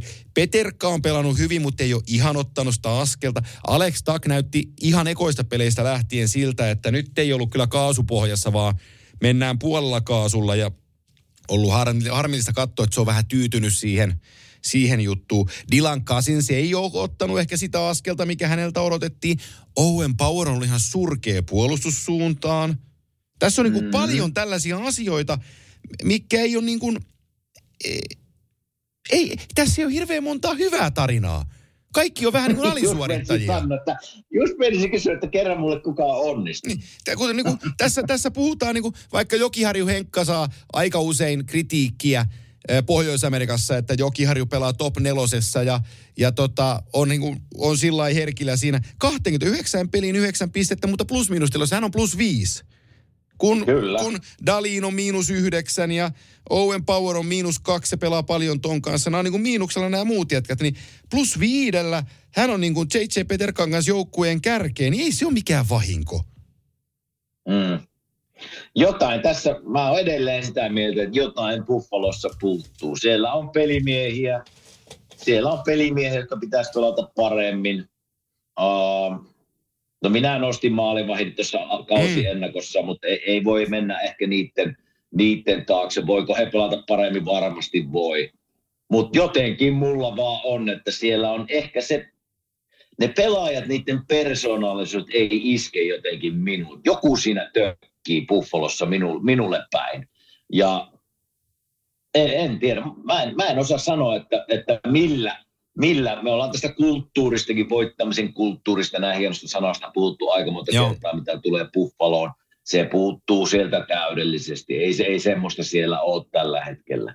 Että lähteekö se sieltä, en tiedä mistä se lähtee. Mä oikein tiedän mitä sanoa enää tämän Buffalon kanssa. Nyt on monta vuotta nyt yritetty odottaa, että joko nyt on se hetki, joko nyt, mutta ei ole.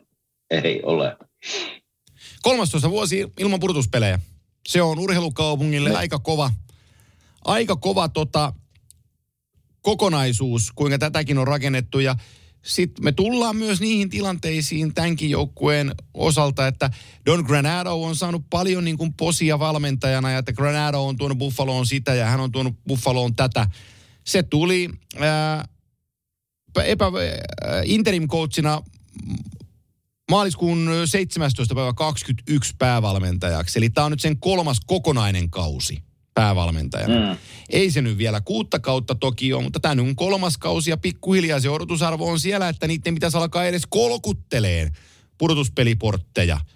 Mutta tota, niin. nämä on cap hitissä totaalilla 77 miljoonaa, siellä on vielä tilaa. Ensi vuoden cap hitti on nyt lyöty lukkoon Board of Governorsin kokouksessa, mistä me ei muuten olla puhuttu, mutta 87,7 miljoonaa taisi olla se ensi vuoden cap hitti.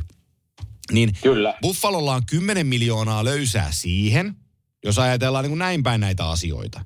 Sitten siellä on Kirkensonsia ja Tyson Joestia, kellä sopimukset loppuu. Siellä vapautuu niin kuin neljä ja niin kuin viittä miljoonaa vähän turistipelaajilta loppuu. Niin heillä on aika paljon rahaa käytettävänään ensi vuonna. Niin, niin Kyllä. ne täytyisi niin viisaasti käyttää, että tämä, tämä homma, homma ottaa sen seuraavan stepin sitten eteenpäin. Et, et, ajatte, ajattele, ajattele, ajattele, että Rasmus Dalin on sopinut itsensä diilillä 31-32 vuoden loppuun asti, että sen cap-hitti on 6 miljoonaa. Mm. Voiko tämä pitää paikkansa?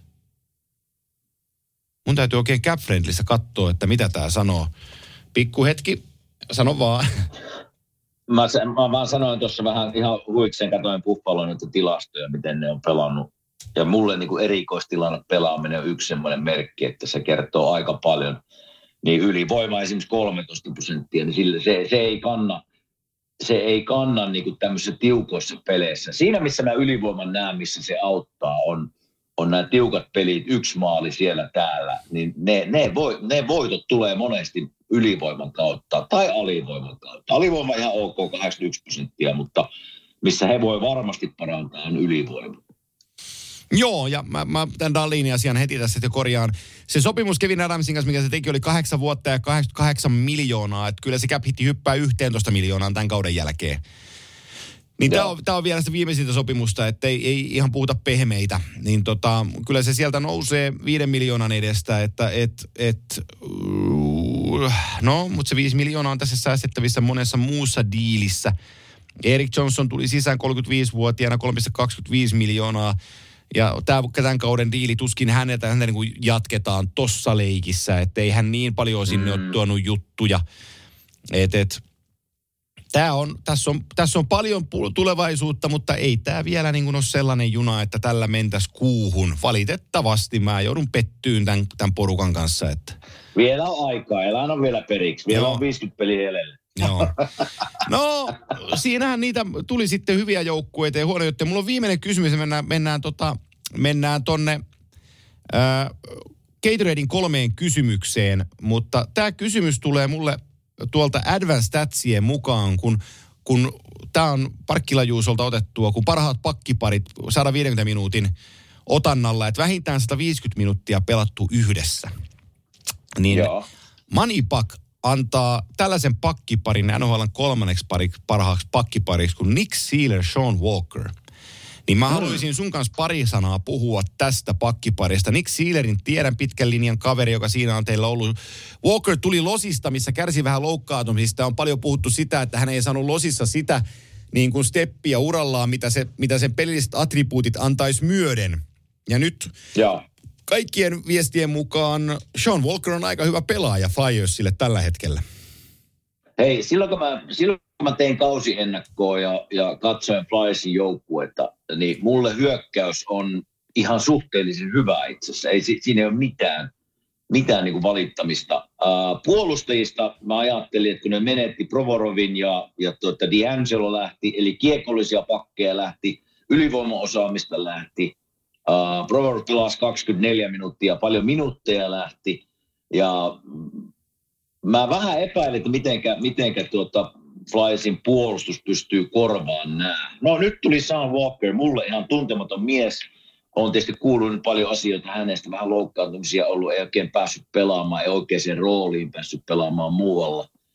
Mutta jos mun pitää nostaa nyt joku Flyersin joukkueesta, siellä on muutamia pelaajia, jotka on niin nostanut todellakin päätään – Travis Konechny on pelannut todella hyvin.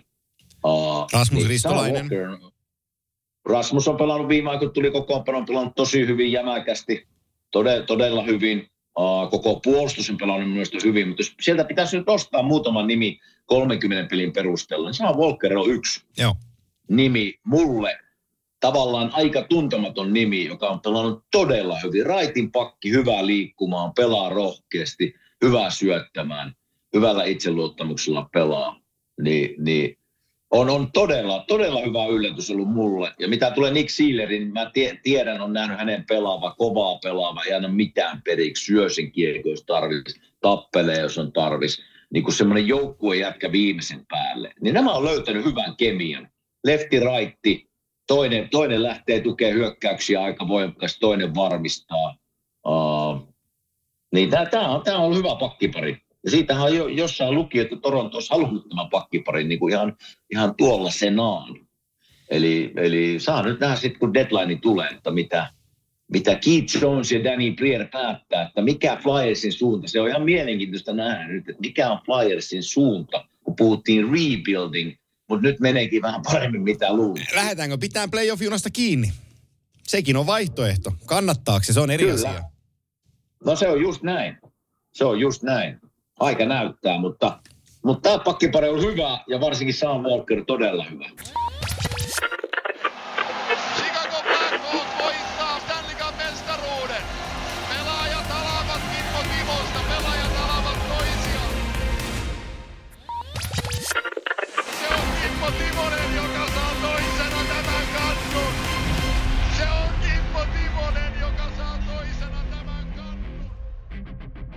Gatorade on meidän yhteistyökumppanimme ja Gatorade tarjoaa teidän rakkaiden kuuntelijoiden kolme kysymystä. Niin tälläkin kertaa ja Gatorade makujen mukaisesti kolme kysymystä on luvassa. Ne kaikki kolme Gatorade-makua löydät ö, lähikaupastasi. Ja ensimmäinen Gatorade-kysymys tulee Salmis Juusolta ja tämä on herra Timoselle helppo kysymys. Herra Noniin. Timoselle kysymys, pelasitko aina saman valmistajan mailalla ja luistimella urasi? Uh, luistimilla kyllä. Powerin luistimet oli mulla aina. Se oli helppo. Maila vaihtui. Oli, oli Warriori, oli Poweria, oli Eastonia. Uh, olikohan vielä jotain muitakin, mutta mailoja, mailoja tota, kesken kauden en vaihtanut ikinä, mutta silleen kesällä kokeilin, niin joku tuntui hyvältä joku merkki, niin sitten meni sillä aika pitkään. Mutta en ollut semmoinen tavalla, että vaihtelen joka kymmenes peli mailamerkkiä tai mailaa tai jäykkyyttä. En, en ollut semmoinen. Ja Warrior, silloin kun mä tulin tänne, niin Warrioria käytin varmasti 6-7 vuotta. Siihen, se maila oli hyvä, mutta sitten ne tuli niin suositukset, että alkoi toimitus tökkiin, niin mulla meni siihen hermo. Tota, ootko sä koskaan pelaajurallassa tehnyt diiliä jonkun valmistajan kanssa, että ne maksaa sulle siitä, että sä käytät niitä vehkeitä? Uh, no Powerin kanssa, ja oli mulla Warriorinkin kanssa silloin aikoinaan, mutta se oli lähinnä semmoisia, että niinku, ei rahallinen, se ei ollut rahallinen panos, vaan se oli, että sai, sai niinku vaatteita ja semmoisia ilmaiseksi sitten, että ei ollut, Joo. ei ollut mitään niinku rahallista panosta niissä. Joo, no niin. Tämä selvä. Gatorade kakkoskysymys tulee, äh, hetkinen, tosta mä löydän sen. Olen nimittäin valinnut nämä kysymykset, ei tarvi etsiä niitä. Olen merkannut ne tänne sähköpostiin, mutta jälleen on tullut hirveä määrä. Kysyjä on The Finnish Hockey Scout. Terve Antti ja Kime. Olette ottaneet kantaa kekäläiseen ja parkkilaan ja kuinka heitä ja heidän työtään arvostetaan NHLssä. Kuinka paljon suomalaisia pelaajatarkkailijoita arvostetaan Pohjois-Amerikassa? Miten näette yleisesti junioripelaajien tarkkailun tilanteen Suomessa? Haluatko aloittaa? No tota, kyllä, ainakin niissä, niissä joukkueissa, missä minä olen jo suomalaisia skautteja, niin siis todella suomalaisten jääkiekkoa yleensäkin arvostetaan, arvostetaan todella korkealle ja suomalaista osaamista, niin siihen, siihen kuuluu myös scoutit. Eli kyllä kaikissa joukkueissa, joilla on suomalainen scoutti, niin arvostus on ollut minun silmiin kova, kovassa huudossa. Joo, yksi läheisimpiä ystävieni viime vuosilta on Colorado Avalanchein scoutti ja, ja se työmäärä, minkä hän laittaa sisään täällä Suomessa kiertäessään ö, pelejä, niin on valtaisa. Siis ei voida niin kuin, se työmäärä on ihan älytön, mitä hän esimerkiksi tekee. Ja, ja tota, kyllä täällä niin kuin suomalaista, suomalaisia juniorpelaajia, niin scoutit katsoo todella, todella tarkkaan – Kälkärin scoutin tunnen myös ja, ja tota, Seatlen ja niin, niin edelleen. Mutta kyllä, kyllä jätkät ajaa kilometrejä ristiin rastiin, käy, käy katsomassa kyllä. pelejä.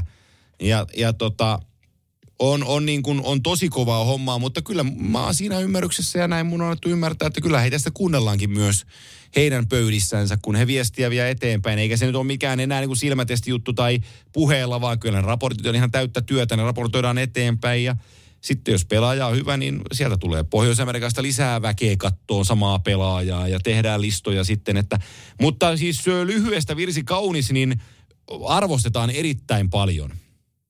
Kyllä. Ja, ja Samaa to... mieltä. Et kyllä, kyllä, kyllä niin kuin scoutit, niin kyllä, kyllä se pelimäärä, minkä ne näkee, niin varmasti liikutaan jo kahden kolmesaan pelin välissä kauden aikana, yhden kauden aikana. Kyllä siinä niin kuin jääkekko, jääkekkoa saa seurata ja, ja kyllä sitä hommasta pitää, pitää tykätä sitten. Gatorade-kysymys numero kolme tulee Arttu Eroselta, joka lähetti useamman kysymyksen, mutta otetaanpa tuosta nyt kiinni hänen osaltaan draft-muutos kysymykseen. Mitä mieltä olette NHLn päätöksestä luopua perinteisestä NHL Entry Draftista ensi kesän jälkeen? Eikö se kuitenkin ole ollut suosittu tilaisuus myös fanien parissa? Eli NHL menee tähän samaiseen, missä muun muassa, eikö NBA ole ainakin, että et, et varaavat organisaatiot varaavat videoyhteydellä ja sitten pelaajat ovat, pelaajat ovat kotosalla ja, ja niin edelleen. Siitä tehdään varmaan niin kuin se, se tuskin niin kuin katsojaa, TV-katsojaa tai striimikatsojaa hirveästi eroa nykyisestä. Ja, ja kulut saadaan vietyä ainakin alas ja silti se tapahtuma on ihan fancy. Näin mä sen sanoisin. Että en mä usko, että kuluttajat tulee sitä hirveästi niin kuin eri tavalla kokeen. Ehkä pelaajat, kun ei, ei enää mennä paikan päälle jonnekin ja jännitetään millä numerolla, mutta jän, varataan, niin se niin kuin muuttuu. Joo, no mulla on vaikea tästä sanoa oikeastaan mitään. Mä en ole ikinä ollut missään niin kuin varaustilaisuuksessa mukana. En NHL, en NBA, enkä minkään muunkaan. Telkkarista on nähnyt. Ja eikö se ens, ensi kesänä vielä järjestetä, se on Vegasissa. Eikö se ole siinä Svere? On, siinä pallossa. Joo, Spear, pallossa. Kyllä. Se voi olla aika, aika, aika makeen näköinen kyllä varaus, varaustilaisuus, mutta en mä tiedä. Mun mielestä se on ihan hienoa, että jos kun mä oon seurannut NBAtä esimerkiksi, ne on kotonaan tai joukkueen ympärillä siellä. Tai musta se on ihan hienoa nähdä, kun pelaajia marataan ja ne pääsee halaamaan heti perhettä. Ja, että en mä tiedä.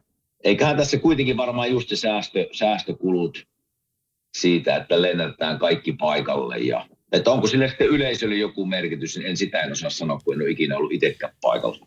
Joulun kunniaksi otan Gatorade bonuskysymyksen Artulta ja tämä tulee suoraan sulle. Miten palkkakaton saapuminen NHL vuonna 2005 näkyi ja vaikutti pelaajien arjessa? Huomasiko heti merkittäviä muutoksia? Tuliko vastaan sellaista, mitä ei osannut kuvitella etukäteen? Muistatko aikaa? No ei se ainakaan mun elämään, niin kuin jos ihan niin kuin henkilökohtaisella tasolla puhutaan, niin mu- muuttunut mihinkään. Mutta se, että joukkueet, jotka käytti rahaa tavallaan 8, 90, 100 miljoonaa, niin sehän muutti heidän arjen ihan täysin. Nyt ei pystynytkään pitämään sitten, sitten kaikkia supertähtiä remmissä, että siihen se on vaikuttanut, mutta ei, ei niin kuin minun elämään se ei kyllä vaikuttanut millään tavalla. Joo, no niin. No tältä, tältä osin tämä on, tämä on käsitelty, Cateringin kysymykset on saatu ja on aika toivotella hyviä jouluja kivanttia kuuntelijoille, Kyllä. heidän rakkaillensa ja perheillensä ja kaikille teille, jotka tämän podcastin olette loppuun saakka kuunnelleet. Iso kiitos teille, että meitä jaksatte ja meidän turinoitamme kuunnella. Niin, ei kun oikein rauhallista ja iloista joulua ja uuden vuoden odotusta kaikille kuuntelijoille. Ja toivottavasti Antti saatte perheen kuntoon, niin pääsette nauttamaan joulu, joulurauhasta isommalla porukalla. Toivotaan näin. Mä lähden tästä kohti Kuopioon ja me kyllä nautitaan, mä lupaan sen. Mä, mä uskon sen. Rauhallista lentoa Kuomaseni ja tota, tulkaa turvallisesti kotimaahan, niin ollaanhan joulun pyhinä yhteydessä. Niin tota, Näin me tehdään. Nautitaan. Hyvää joulua kaikille. Hyvää joulua kaikille. Hyvää joulua kaikille. Moi. Moi.